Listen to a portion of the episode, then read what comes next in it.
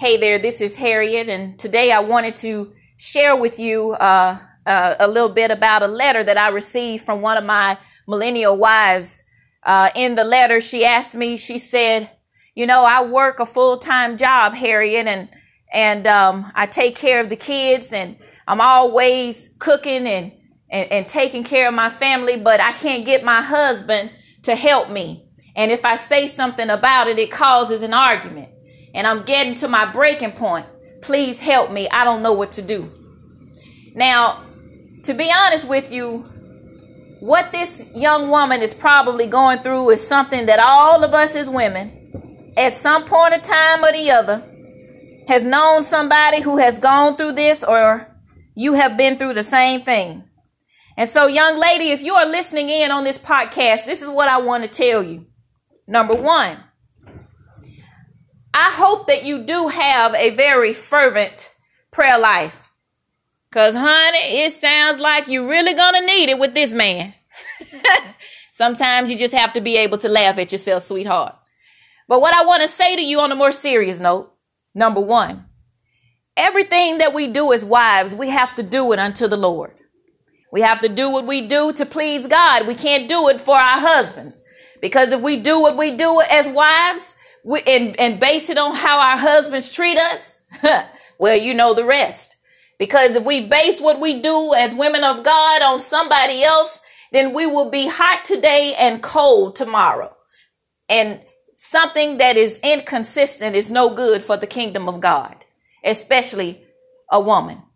So, lady, uh, I want to say to you that if you can't get your husband to do anything, this is one of the things I want to encourage you to do right now. Start praying and stop doing so much. And what I mean by that is, I remember when I first got married, I did a whole lot of extra stuff that I didn't have to do because I saw the other women in my family do it. I saw them serving and, and treating their husbands the way that I t- have always treated mine. But if you see that he's a lazy little something, what you're going to have to do is probably have one of those meetings and sit down and talk to him and if that fails, I want to encourage you to reach out to a Christian counselor and get the help that you need. Now, if your husband doesn't want to go to the counselor, that's just fine. But I want to strongly urge you to go because it'll give you a place where you can talk about it and not have to worry about it getting back to your husband or some other woman stepping in as Bernice and trying to tear up your marriage. But in the meantime, remember Everything that you do, you are doing it, doing it unto God. Okay? You serve unto God. And that way you'll be, as long as God is content, you'll be happy as well. Because you know that you're doing it unto the Lord and not unto that little lazy little husband you got floating around there. But I don't want you to get upset with him. I want you to continue to pray for him. And out of love, you can share your thoughts with him, but don't wait until you get angry and learn how to put systems in place that's going to make life a little bit easier for you.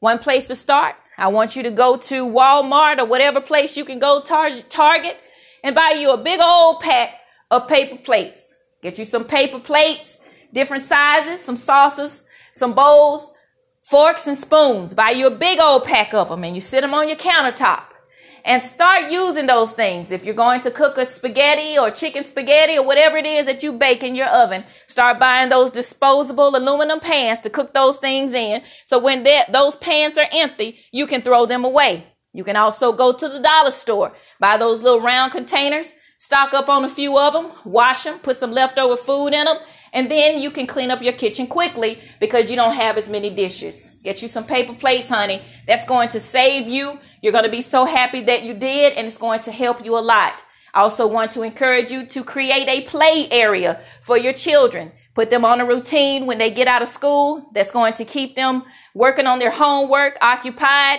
Prepare them a little snack. Um, look at the school lunch list and start picking up some ideas on snacks that you can prepare for your children that are nutritious and easy. And then in the meantime, you can start to do a little bit every single day. I have some information that will be available on my website that will help you manage yourself and your home. But in the meantime, the most important thing is to keep the peace and to do everything that you do unto the Lord and to remember that you love that man. And it's easy to remember it when you first say the word at the altar, honey. But when you get married, that's the real world then, honey. But you can thrive there too. I'm so happy that you sent in that letter. I hope that these tips help you. God bless you. And all the ladies in the Hurt North community, I want you to be praying for this young woman who sent in this letter that she will continue to grow strong in the Lord and that she will get the help that she needs so that she can continue to thrive in her life and her marriage. God bless you. And sweetheart, I hope that you stay encouraged because God is on your side.